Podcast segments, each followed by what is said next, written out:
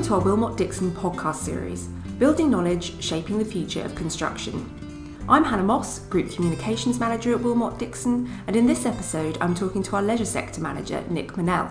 We'll be discussing the changing landscape of leisure, how classic leisure centres are increasingly moving towards a more diverse and comprehensive wellbeing offering, and the opportunities this holds for our customers and the wider community. Great to have you here today, Nick. Um, firstly, can you tell us a little bit about your role within Willmott Dixon? Hi Hannah, thanks for having me. Um, yeah, so I joined Willmott Dixon two years ago.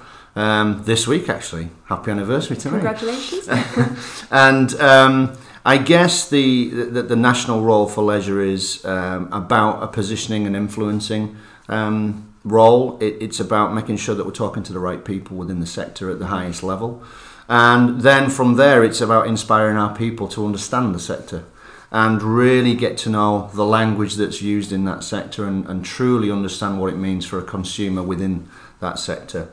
Um, driving products and solutions is Yeah. another part of that. So making sure that we're innovative, making sure that we're ahead of the game, and then linked to that is the customer intelligence. What's happening in that market to make us want to work within that sector, and what our customers are doing to do that.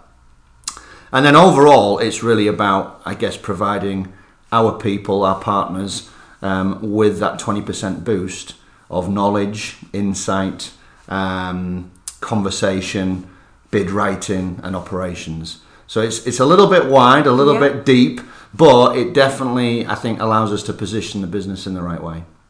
What changes have you seen in the leisure sector recently, Nick? So, having been in the sector for more than 20 years, um, there's been quite a lot of change, uh, certainly within the subsector of health and fitness. I think there's um, a diversity that's happened, probably more so in the last five to six years with boutique um, coming in. And what I mean by boutique is more the human experience, more about driving an experience into a facility, Right. probably single um, discipline sites, or maybe a yoga studio or a spin studio. So we're seeing a huge amount of that crop up around the world, but certainly in the UK in the last two or three years. Alongside that, you've had the budget clubs Yes. rise out of the ground and really steal um, uh, a, a run on the, the kind of mid-market clubs. So your mid-market like Fitness First and almost touching on David Lloyd. I know they're a premium brand, but again, that mid to premium has really, really felt the pressure. Um, so it's widened, it's fragmented, um, lots of diversity. However, interestingly, it's still only targeting 15% of the market space. Right. So we've got a huge amount of people to go at, but that that's definitely what's happened in the health and fitness sector. I think what we've also seen is a massive increase in HEFE uh, drive within leisure. So um, supporting their student experience is about providing world class sports facilities. So alongside that, they've opened up the door to their communities. So you're Yeah. now seeing a little bit more of that um, crossover from HEFE to leisure and real diversity of people going through the HEFE doors for their sports facilities. And when you say, just for people who might not know the acronym, we're talking higher education. Higher facilities. education, further education, yeah. Yeah. So um, and and and they're becoming more towns in their own right, and I think Yeah. probably following the American model of of towns within cities. Uh, they're they're you know colleges and universities. Yeah. So it's definitely happening. The the final part that I think we've we've seen is um, that start of co-location. So lo- local authorities looking at how they could probably save some money by bringing different services into the leisure market or using leisure as the vehicle to support, for example, libraries, maybe a little bit of a medical um, element there. But certainly, this co location is something that is quite hot at the moment, and we're going to see more of it. With seemingly constant pressure on the NHS at the moment, what role do you think our approach as a contractor um, can have, you know, towards easing this pressure? Well, we mentioned co-location, and, and I think uh, we're seeing much more of this play a part within just general leisure as the sector. We're seeing um, the clinical elements come into leisure facilities, so you, you may have one corridor being more clinical or medical, and the other corridor being more leisure or health and fitness. And I think this coming together is quite an interesting and exciting opportunity to change the landscape of what is determined as leisure. Because I think, again, we, we've touched on that 15% of health and fitness. I think health and fitness is always psychologically seen as you've got to be fit to work out. Um, and I think we're definitely seeing a change of if we can help break the barriers down of, of what we design, how we talk, how we position. Um, it, it is an interesting concept that we move from health and fitness to wellness. And I think wellness then lends itself to the psychology of people feel more comfortable in then types of facilities. So I think there's a real opportunity for us at Willmott Dixon to spearhead some of that conversation and debate um, through our strategic relationships with a UK active, for example, who they already are saying wellness rather than health and fitness, and they're already talking NHS. So definitely there's that element of um, more wellness, and I think if we can then spearhead that as a company and start to break the barriers down of a culture shift into that mindset, I think what you then start to find is is that not only ourselves but our partners, our supply chain, our design consortium start to understand that design is really important within them types of facilities and breaking barriers down around health and fitness and wellness is um, going to be a real sticking point moving forward. We've got to tackle it head on so that we can actually support. The, the end result of that is is that clearly you would like to think that more people will feel comfortable in a leisure environment or a destination that they then get more active that then hopefully reduces the NHS um, struggles at the moment so if we can support it and um, work with the people that we that we work with currently and increase that volume of of knowledge then I'm sure we'll start to see some change Yeah, exciting opportunity. So people classically associate leisure centres with keeping physically fit. Um, what do you see as the opportunities for mental health and well-being? So again, I think with the shift that we've seen in in just um, the Internet of Things and, and the digital awareness around us, I think what we've got now is a consumer that is actually more educated than ever before. And there's this element of, I guess, the drive to learn Yeah, and the drive to feel. And these psychological elements are playing a huge part in what people want to see within the facilities to make them feel better. And, and that clearly is a direct link to mental health mm-hmm. and well-being. If, if we can start to really understand that the centres of the future need to be so much more connected to the human experience that will in turn make them feel much more happy and stronger to, to go into them facilities and, and take part and you know it's it's as simple as a smile on a face lifts a thousand people's faces right and, and and it's that's the that's the driver so I think it's the part of where we we play in that is the messaging is is getting out there making sure that we're we're strong in our message around the importance of experience within the facility. It's not just bricks and mortar. Mm-hmm. It's the experience inside it. It's the staff. It's the customer service. It's the the whole drive to make people feel happier. And I think if we get that, then we absolutely are starting to hit mental health.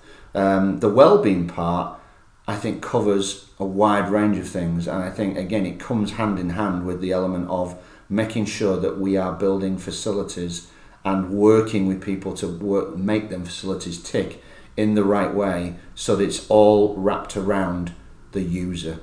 And I think that's lost quite a lot of time in the fact that we can talk to our customer and that- we think our customer knows what they're talking about, but have they really talked to their customer and truly understood what the emphasis of experience is for them? So wrapping that up in, in, in what we consider the journey of the, the customer or consumer, it really is about making every step a happy happy step or, or an experience step that triggers mental health and well-being in a better light and and I think they these centres are, are are so inspirational if done right and so in, and so experiential that you would clearly lift out of any kind of doom and gloom if you go into these facilities. They just need to be packaged in the right way. Yeah. And I think we have got a, a definite charge on that in the sense of um, our knowledge and our history behind it. But where the future goes is definitely around making these centres more experiential so we do trigger mental health and well-being in a better, better light. So I've been looking at some of the pictures from our Warwick University Sports Hub project, which are super impressive, and I was really excited to see they had climbing wall facilities, which you wouldn't normally, or I wouldn't normally associate, you know, with uh, with standard leisure. Um, what are your thoughts on that? Yeah, I mean, so so I guess when you say leisure centre, it should automatically trigger lots of different sporting activities, and I guess traditionally we've fallen into the fall of, of health and fitness, mm. and health and fitness means gym, swim, and studio.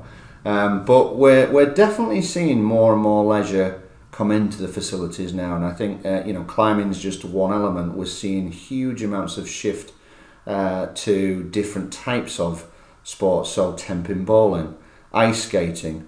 Um, you're seeing cinemas, you're seeing restaurants, you're seeing almost small supermarkets head into the leisure facilities. So I think we mentioned earlier about co-location. We're, we're definitely seeing these places become more destinations right. than leisure centres, and I, and I think that is is probably a trigger from how do we get more people moving, active in these types of uh, surroundings and destinations. So yeah, I, I think the wider that we can span the sports that we offer within facilities, the better the experience comes. And and you, you, you know we we've got a hero there in Warwick at the moment because it's it's it is definitely a wow moment. But um, we've got Tameside Wellness Centre coming down the line soon, which again is is a little bit more wellness orientated. They're starting to think about what they do, and that for me is as as you know national lead. It's exciting because you get to see all these things and and you get to advise and make sure that our people know that what's going around the country is, is starting to trigger different thought processes. Can you explain the opportunities for local authorities around cross funding?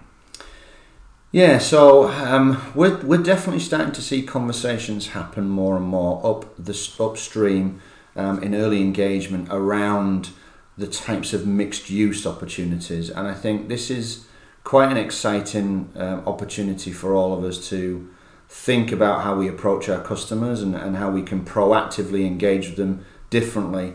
Um, the cross funding or cross subsidising element is, is definitely something that plays into the local authorities' hands mm-hmm. in, in a decent way. Um, I, guess you know local authorities are, have always been triggered in their own silos of different departments doing different things. But we are starting to see overlap, and I think that's a really important part because you can start to think about the local authorities' budgets and how they might be split. And leisure might not have anything non statutory service, but actually, education or health may have some budget. How do we start to bridge them conversations to say, well, if, if there's a school going in, can we put a leisure facility in the same building and dual use it? Can we look at then residential? What is your housing? uh, issues? Do you need housing within a sp- certain specific area? And we know there's a housing crisis. Yeah. So it's a really, really exciting time where we can start to look at how we can help the local authority cross subsidise. Classic example from our point of view at the moment is is obviously you know um, is the Westminster Council. Um, so you've got Moberly Leisure Centre, brand spanking new leisure mm-hmm. centre, about 19 million I think it was. Um, cross subsidised to zero uh, or neutral in, in the sense of what we did with residential. So straight away you're getting this actually we can combine two and make one work really well. Yeah. And so the cross funding or cross subsidised conversation I think is something that we as a company should be taking forward into our conversations. And certainly with the new business teams, it's it's a, a real opening uh, a real door opener for them to, to go and proactively suggest around master planning rather than just a single site opportunity. Absolutely. What are the most important considerations for you, Nick, when supporting customers with their leisure requirements? For me, it's it's it's getting in early. We have to start getting in early and having these conversations about, um, you know, what what do they want to achieve? What's their purpose? Um, and you'll find a lot of the time that certainly in the local authority land, the purpose is just to provide a leisure facility. Right. But what does that mean? What, you know, are we really scratching under the surface and, and finding out what does that mean to their community? Mm-hmm. What does leisure mean? It, it doesn't necessarily mean just health and fitness. It could mean all sorts of things. Um, and I think that's the the real drive for me, and, and hopefully passing it down to the teams is, is that if we are proactive and we're taking some consultative approach to this, then we start to dig a little bit deeper under the surface and we're not just thinking, well, here's the next tender that's coming out. We've got to actually go upstream and unlock this conversation. Yes. And and that for me is a really, really key driver for me. It's it's about changing our culture of consultancy, making sure that we're we're really getting down and dirty with the with the with the customer Yeah. and understanding what's driving them, what's keeping them up at night, what is really really making their community tick, and if we can back that up with data, whether that's a feasibility, whether it's research through the, the strategic partners that we have, making sure that it rounds out as a solid business model and going the extra mile, not to just think of bricks and mortar. Yes. What does that business look like in 10 years, 15, 20 years' time? If we can add them services to our uh, offering, we're absolutely elevating ourselves to the brand that is quality, but it's quality across lots of things. It's adding a trusted advisor, critical friend to the to the Yeah. phrase. So, last question for you, Nick. Um, are you seeing any new exciting opportunities for the future of the sector? Well, I think I think we've covered a couple along the way, but what what is always exciting about leisure it is changing constantly. So I think it's one of the sectors that that will always move and shape depending on what the consumer is looking at and, Yeah. and driving within their in, in their, their normal lives. So leisure's always looking for the next. And um, what do I see next? I see probably more boutique experiences filtering through over the next couple of years. I think um, we might see the high street take a little bit of a lift through boutique Yeah. um, across the country. We've certainly seen it in London. I think it's probably getting to saturation in London, but then there's the rest of the country to go. So, boutique is when people are focusing on a particular. Yeah, so to give you an example, the boutique market really kicked in five years ago, and that, that was more about what a human experience is, right, rather than just the services that's offered. So Yeah. it was all about the interaction between the instructor and the, and the consumer, and that has blown people's minds. I mean, how simple as an experience is, it really has um, rocked rocked the leisure the leisure world, and I think that's you know if you're thinking about something like a fifty pound membership at a David Lloyd or a Fitness First or a Virgin Club, Yeah. um, you're getting members of them clubs go to a class for 25 30 pound. Right. so that's the difference. So money's kind of gone out of the of the water. It doesn't matter anymore. It's it's it's about the experience that you're providing. So i definitely see that being stronger across the country. Probably we'll start to see um, they then break up a little bit and become maybe three and four boutiques in one model. Um, so that the disruption or the breakdown of a leisure facility and building it back up in experiences might start to happen. Um, we'll see destinations rather than just facilities. I think that's a big play. It's what's going on outdoors as well as indoors, and that whole destination play is is something that we're seeing, and we'll see more of.